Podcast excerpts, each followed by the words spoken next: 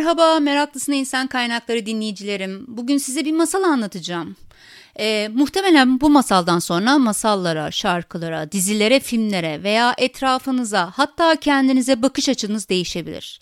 Derin bir uykudan uyanmak istemeyenleriniz hemen yayını kapatabilirler. Kıyamam onları uyandırmaya. Evet şimdi gidenler gittiğine göre sizler geride kalanlar işte insanın başına ne geliyorsa meraktan geliyor. Evet, bugün size Cinderella'dan hayat dersi. Hikayeyi biliyorsunuz değil mi Cinderella hikayesini? Cinderella çok güzel bir kız. Annesi ölünce babası yeniden evleniyor. Üvey anne de ilk evliliğinden olan iki kızıyla birlikte gelip eve yerleşiyor. Bu iki kız yeni kız kardeşlerinden hiç hoşlanmıyorlar. Cinderella'ya dünyayı dar ediyorlar. Odasında ne var ne yoksa tavanasını fırlatıyorlar. Cinderella artık tavan arasında yaşıyor. Ona bir kardeş gibi davranmak şöyle dursun, bütün ev işlerini de üzerine yıkıyorlar. Ev işleri bittikten sonra bile kızın onlarla oturmasına izin vermiyorlar. Yemeklerini kendi başına onlar yemeklerini bitirdikten sonra mutfakta yiyebiliyor. Akşamları mutfakta sönmekte olan ocağın önünde oturup tek başına ellerini küllere doğru tutup ısınmaya çalışıyor. Bu yüzden de üvey kız kardeşleri ona kül kedisi adını takıyorlar. Bakın bakalım şöyle bir etrafınıza kaç kişi var kül kedisi. Böyle tam arka planda Sezen Aksu şarkısı çalar gibi değil mi? Elleri böyle ocağa doğru tutmuş, boynu hafif bükük, kamburu çıkmış, böyle iyicene küçülmüş, hayattaki yerini mümkün olduğunca küçük tutmaya çalışan Cinderella Aldım kör bıçağı elime, kanata kanata suçumu kazıyorum. Gelen vurdu, giden vurdu, ben de vurdum. Değil mi? Öyle Cinderella işte. Tam bir ne? Kurban. Kim kurban? Kimdir kurban? Ne yapar? Ne içer? Biraz onu konuşalım mı? Şimdi bu kurbanımız, Cinderella'mız kendisini hep zor bir durumun içinde görür. Ama çoğunlukla bu kurbanlar bu zor durumun içinde olmasının kendisinden kaynaklanmayan sebeplerden oluştuğuna inanır. Gelen vurdu, giden vurdu, ben de vurdum yani. E niye bu zor durumdan çıkmıyor diye sorarsanız çünkü kendisini yetersiz görür ve sorumluluk almaz. Bir de bu durumdan beslendiği bir tarafı var daha da kötüsü bu. Kendisi için üzülenleri ve bu zor duruma rağmen kendisinin gösterdiği metaneti takdir edenleri seviyor. Onun için güzel bir besin kaynağı. Yani kim böyle güzel bir besin kaynağından kurtulmak ister ki değil mi? Sevdiğiniz bir yiyecekten kurtulmak ister misiniz? Ya da kurtulurken ne kadar acı çekiyorsunuz değil mi? Bu durum ne yaratıyor Cinderella'mıza? Başkalarına karşı bağımlılık. Hangimiz sevdiğimiz bir besin kaynağını bağımlılık derecesinde yemiyoruz ki? Bazılarımız çikolataya çok bağımlı olabiliyor değil mi? Bazılarımız makarna seviyor, bazılarımız salata her neyse. Bu bağımlılık beraberinde neyi getiriyor? Hayatınızda Cinderella'larınız varsa dikkat edin bakın. Kendi yetersizliklerinin farkında ama bunun üstesinden gelemeyeceğini düşünüyor. E ne yapıyor?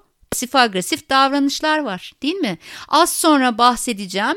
Bir de kurtarıcı ve suçlayıcıları var bunların. Bunlar da ayrı kişiler. Bu kişilerin davranışlarını ve suçlayıcılarını devamlı sabote ediyorlar. Siz ona yardım etmek istediğinizde devamlı sabote eder. Nasıl mı? Dikkat edin bakın. Sizinle çok güzel evet ama oyunu oynar. Siz onu kurtarma görevini üstlenirseniz bu durumdan kurtulması için önerilerde bulunursunuz ama pişman olursunuz değil mi? Devamlı bir evet ama cevabı vardır karşınızda. Mutlaka kurban olarak bulunduğu bu durumdan çıkmamak için size çok mantıklı gerekçeler sunacaktır eminim. Savunma mekanizmalarının her çeşidini üzerinizde deneyebilirler. Örnekleri biraz çoğaltalım mı? Mesela Sabah akşam işe gidiyoruz. Şöyle bir Bodrum'a yerleşsem, sahil kasabasında bir butik otel işletsem. Bu şirketten hiç memnun değilim. Hep böyle buralar hiç değişmez. Coğrafya kaderdir. Hiç bunlara karşı öneriler vermeyi denediniz mi? Bu tür cümlelere karşı bir şeyler söylediniz mi? E sen de canım kaç senedir sahil kasabasına gideceğim diyorsun gitmiyorsun falan. Ne dediler? Evet ama para lazım. Evet ama çoluk çocuk okul masrafı şirketten şikayet ediyorsun git başka iş bul. Evet ama değil mi? Arkasından neler geliyor? Bu şirket rahat. Yoksa siz de mi söylüyorsunuz bunları? Etrafta bir kurban varsa mutlaka inkar etmeye, reddetmeye, aşağılamaya, intikam almaya, hatta cezalandırmaya eğilimli, çevresinde herkes için hayatı dar eden bir suçlayıcı da olacaktır elbette. Siz rastlantıya bakın ki Burada Cinderella'mızda suçlayıcılar bir tane değil tam üç tane. Cinderella üç kat daha kurban ama aynı zamanda üç kat daha fazla besin kaynağı var. Tabii anne ve kız kardeşin çocukluklarına inemiyoruz ama çok uzun süre değersizlik hissi yaşadıkları, bunu bastırdıkları da belli oluyor. Bu da onlarda yoğun öfke ve şefkatsizlik yaratıyor belli ki. Kendilerini değerli hissetmelerinin yolu olarak da otoritelerini kullanıyorlar. Ne yapıyorlar? Cinderella'mızı kontrol ediyorlar, cezalandırıyorlar. Sadece Cinderella değil bu. Ee, aslında tüm ilişkilerinde baskın olmaları gerekli olduğunu düşündükleri için herkese bunu yapıyorlar. Her zaman kendilerini haklı görüyorlar. Suçlayıcıların da en büyük besin kaynağı kendilerini kırılmaktan ve hayal kırıklıklarından korumak. Bu nedenle doğal olarak bencilce davranıyorlar. Az önce dedim ya çocukluklarına inemiyoruz diye. Hoş inebilsek bile yani benim de bir sınırım var değil mi? Yani sınırlarımın dışında bir analiz bu. Her şeyi bilemem ya.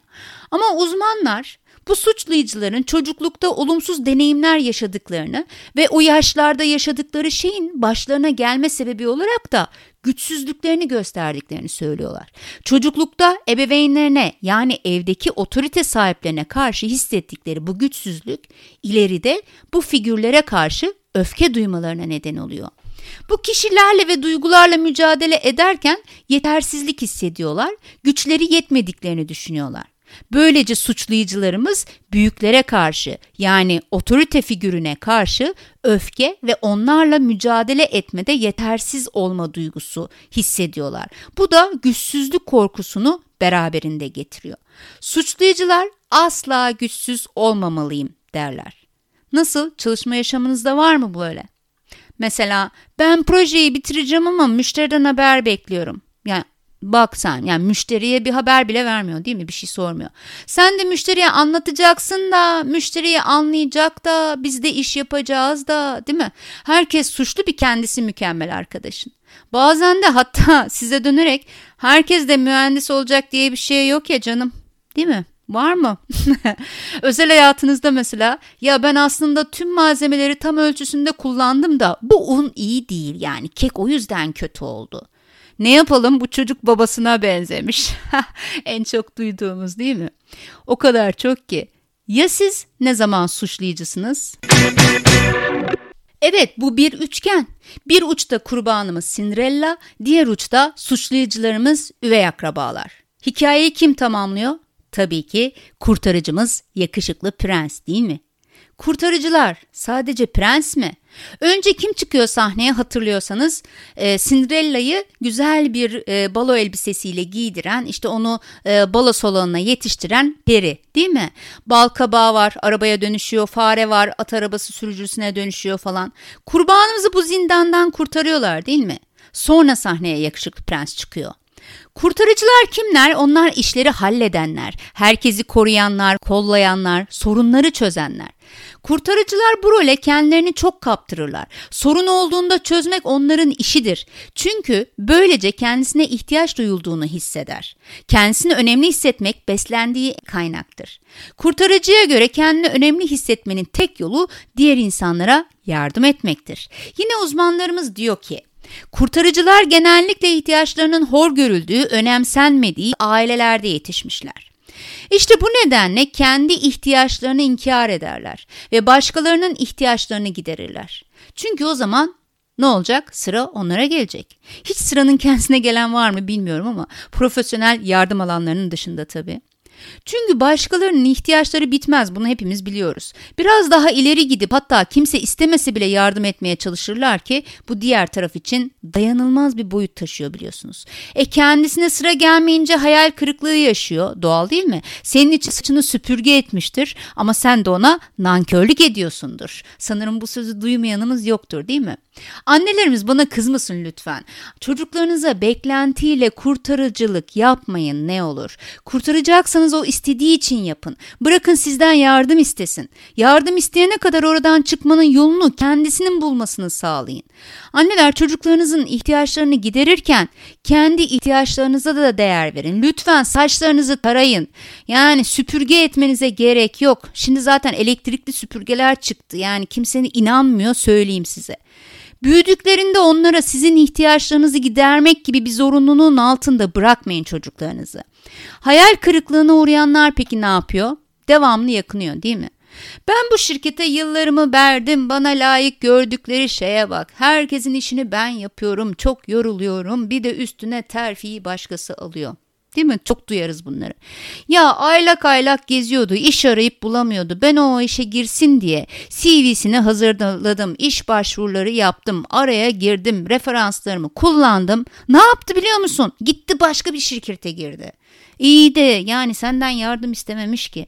Ya da arkadaşınıza mesela ben o evlenirken hep yanındaydım. Yardım istemedi yine de yaptım. Niye yapacağım? Tabii ya ben onun arkadaşıyım elbette yapacağım. Ha bugün e, bana yarın yarın sana değil mi? Tam tersiydi değil mi? bugün sana yarın bana. Hem kendisi de böyle organizasyonları pek bilmez canım her şeyine koşturdum işte biraz da zevksiz biliyor musun? Onun için biraz da zevkli bir şeyler olsun diye uğraştım. Ne yaptı biliyor musun? Gitti benim düğünümde geldi misafir gibi oturdu ya. Sormadı bana bile ne yapayım sana yardıma edeyim mi? Bir yardıma ihtiyacım var mı? Ya arkadaşlar niye yapıyorsunuz bunu? Bu işkenceyi niye çekiyorsunuz güzel kardeşim? Ee, kurtarıcı olmak zorunda değilsiniz yani. Bırakın kendi işinizi yapın. Kurtarıcılar kurbanlarını çok sever. Bu ikisi bir arada yıllarını harcar. Böyle evlilikler doludur. Kurtarıcılara göre başkaları kendi problemlerini kendileri çözemez. E kurbanlar da zaten yetersizler değil mi? Problemlerin çözümleri kendiliğinden değil de hatırlıyorsanız. Alın size güzel bir ikili. Tam bir tamamlayıcı uyum. Kurtarıcıya göre kurban duygusal olarak kırılmış ve problemini çözmek için de kendisine ihtiyacı var. Bu yüzden de onlara göre kurbanlar zayıf, güçsüz, yeteneksiz kişiler. Bir kurtarıcı diğerlerinden daha güçlü, daha değerli. Hatta kendisi olmazsa çevresindekiler başlarının çaresine bile bakmazlar. Ya beceremezler kardeşim yani ben olmasam orada yapamayacaktı yani. Ben gittim de kurtardım onu yaptım çok güzel bir şey oldu işte. Korumak, kollamak güzel bir duygu tabii ama bunu karşı tarafın ne istediğini, ne düşündüğünü dikkate almadan yargılayarak yapmak işte karşı tarafı yıpratan durum da bu. Hele ki siz bir kurban değilseniz, yani bundan beslenmiyorsanız sizi gerçekten çok yetersiz hissettirecek. Bir süre sonra ondan kaçma isteği duyarsınız. Vardır mutlaka olmuştur başınıza gelmiştir. E siz sağlıklı duygu durumuna sahipseniz sizin uzaklaşmanız onun için hiç hoşuna gitmeyecek. Çünkü en büyük korkularından birisi yalnız kalmak kurtarıcıların. Öyle ya yalnız kalınca kimi kurtaracak? O zaman başkalarını kendine bağımlı hale getirerek bu sorunu da çözebilir. Değil mi? Ona ihtiyaç duyan kişiler yarattığında o da yalnız kalma riskini ortadan kaldırmış olacak. Daha önce de dediğim gibi bir konunun özellikle altını çizmek istiyorum. Kurtarıcı olmak kötü bir şey değil arkadaşlar. Ama sadece karşınızdaki kişi yapmaya çalışıp yapamadığı bir konuda yardım istediğinde. Aksi halde bir şeyi çözmek için hiç çaba sarf etmeyen, kolaya kaçan, rahata alışmış, kurtarıcısı olduğunuz için gönderdiğiniz bir dokümanı bile okumaya üşenip tek tek soru soran, zaten sorunu çözen birileri olduğunu düşünüp üstüne hiç sorumluluk almadan arada kaynayıp gitmeye çalışanlar. Gel gel yine ben siz yapamıyorsun değil mi? Sana yardım edeyim de senden daha iyi olduğumu herkese göstereyim diyen kurtarıcısını çok iyi tanıdığı için tüm işleri kurtarıcısına yıkan, işine gelmediği için kurban rolünden bir türlü çıkamayan birçok çalışma arkadaşımız olabilir mi? Ne dersiniz? Biraz uyandırma servisi gibi olacak gene ama siz kimleri kurtarıyorsunuz? Ya da şöyle sorayım. Sizin kurtarıcınız kim? Sürekli kurtarıcı aradığınız durumlara düşüyor musunuz? Bir düşünün bakalım. Evet, gelelim bunların birbirleriyle olan ilişkilerine. Kül kedimizin üvey akrabaları olan suçlayıcılar kül kedimizi çok çaresiz, prensi ise çok yardımsever buldukları için küçümsüyorlar. Tabii prens onları kurtarırsa işler değişir değil mi? Şu gece yarısına doğru gelen peri var ya hani bal kabağı fare falan. Ne oldu peki onlar? Onlar da kurtarıcı değil mi? Peki onlar ne yapıyor? Cinderella'nın problemini daha da arttırarak Cinderella'nın gözündeki kendi değerlerini de arttırıyorlar. Nasıl mı yapıyorlar? Evet doğru tahmin hatırlıyorsunuz değil mi? Saatler 12'yi vurduğunda büyü bozulacak. Kardeşim madem kıza yardım ediyorsunuz niye saat sınırlaması var anlamıyorum ki. Hadi saati sınırladın biraz erken gelsene kızcağız gitsin prensle rahat rahat dans etsin değil mi? Biraz birbirlerini tanısınlar olacak iş mi bu? Dikkat edin bu üçlü içerisinde ikisi aynı noktada buluşur kurtarıcı ve suçlayıcı. Her ikisi de kurbana ihtiyaç duyar. Dikkat edin eğer çevrenizde birilerini kurtarmaya ant içmişler veya sürekli öfkeyle dolaşanlar varsa bilin ki oralarda bir yerlerde kurban da var. Dikkat edin bu siz olmayın. Bazen şöyle bir şey olur. Mesela diyelim ki sizi suçlayan bir yöneticiniz var. Hikaye bu ya. Bu yöneticinin adı Mehmet olsun. Sizi sürekli aşağılıyor, suçluyor, yanlış yapıyorsun diyor vesaire vesaire işte. Bir başka yönetici de onun da adı Meryem olsun. Bu durumu görüp sizi kurtarmaya çalışıyor. Bu durumda siz kurbansınız değil mi? Fakat bu kurtarıcınız Meryem sizi suçlayan Mehmet'ten kurtarmaya çalışırken ne yapıyor? Mehmet'i suçluyor. Neden böyle davranıyorsun? Görüyorum ben onu çok çalışıyor. Onunla bir proje yapmıştım. Müşterilere çok güler yüzle davranıyordu. Her şeyi zamanında özenle tamamlıyor falan filan. Oldu mu sizin kurtarıcınız, suçlayıcınız? Dönüştü mü Meryem kurtarıcı rolünden suçlayıcı role? Peki bu durumda suçlayıcınız Mehmet. Onun durumu ne oldu? Meryem'in kurbanı. Artık Mehmet kurban rolüne girdi. Meryem suçlayıcı. Peki bu üçgende siz kurbandınız. Sizi Mehmet'ten kurtarmak isteyen Meryem'e deseniz ki hikaye bu ya sen ne karışıyorsun kardeşim biz aramızda hallederdik sana mı kaldı beni savunmak. E Meryem'i suçladınız mı? Suçladınız. Yani oldunuz mu size Meryem'in suçlayıcısı? Kurbandan çıkıp suçlayıcıya girdiniz mi? İşe bakın ki Meryem'i suçlarken Mehmet'i de savunuyorsunuz aynı zamanda. E ne oldu şimdi? Birdenbire Mehmet'in kurtarıcısı oldunuz mu? Oldunuz. Bakın hayatınızda bence en az bir kere bunu yakın arkadaşlarınızla yaşamışsınızdır. Onların sevgili hikayelerine özellikle burnunuzu soktuysanız ya da eşler arasındaki bir olaya dahil olduysanız aman aman işte bu üçgenin içinde anında kendinizi bulmuş olursunuz. Gereksiz enerji kaybına girip size sorunlarını anlatanların sorunlarını dinleyin. Tavsiye, öneri vermek bizim toplumun en sevdiği şey biliyorsunuz. Konuşmada ne demiyoruz? Yani öyle konuşmadan susup dinlemek bizim yani genimizde yok. Biri sizden yardım istemeden yardım etmeye kalkmayın yine de. Size dertlerini anlatırken sadece anlatmak istiyor olabilir. Onun da belli bir zeka seviyesi var değil mi karşınızdaki arkadaşınızın? Sizin söyleyeceğiniz birçok alternatif zaten aklına gelmiş olabilir. O noktada sürekli evet ama ile cevap vermeye başladığında bilin ki üçgene giriyorsunuz. Aman ha hemen kaçın oradan. Tek kaçış yolu ne biliyor musunuz? Hemen size bir ipucu. Şöyle söyleyeceksiniz. Sana nasıl yardımcı olabilirim? Bu kadar. Tek bir cümle.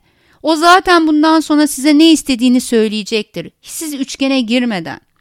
Evet sevgili meraklısına insan kaynakları dinleyicilerim, bugün size Stephen Karpman tarafından ortaya atılan insan etkileşiminin sosyal bir modelini Cinderella masalıyla anlatmaya çalıştım. Karpman drama üçgeni dediğimiz bu modelde çatışma halindeki insanlar arasında meydana gelebilecek bir tür yıkıcı etkileşimi anlatıyor. Bu örnekleri Hatırlarsanız seyredenleriniz varsa şu ünlü psikiyatristimizin senaryolarını yazdığı dizilerde de bol bol bulabilirsiniz.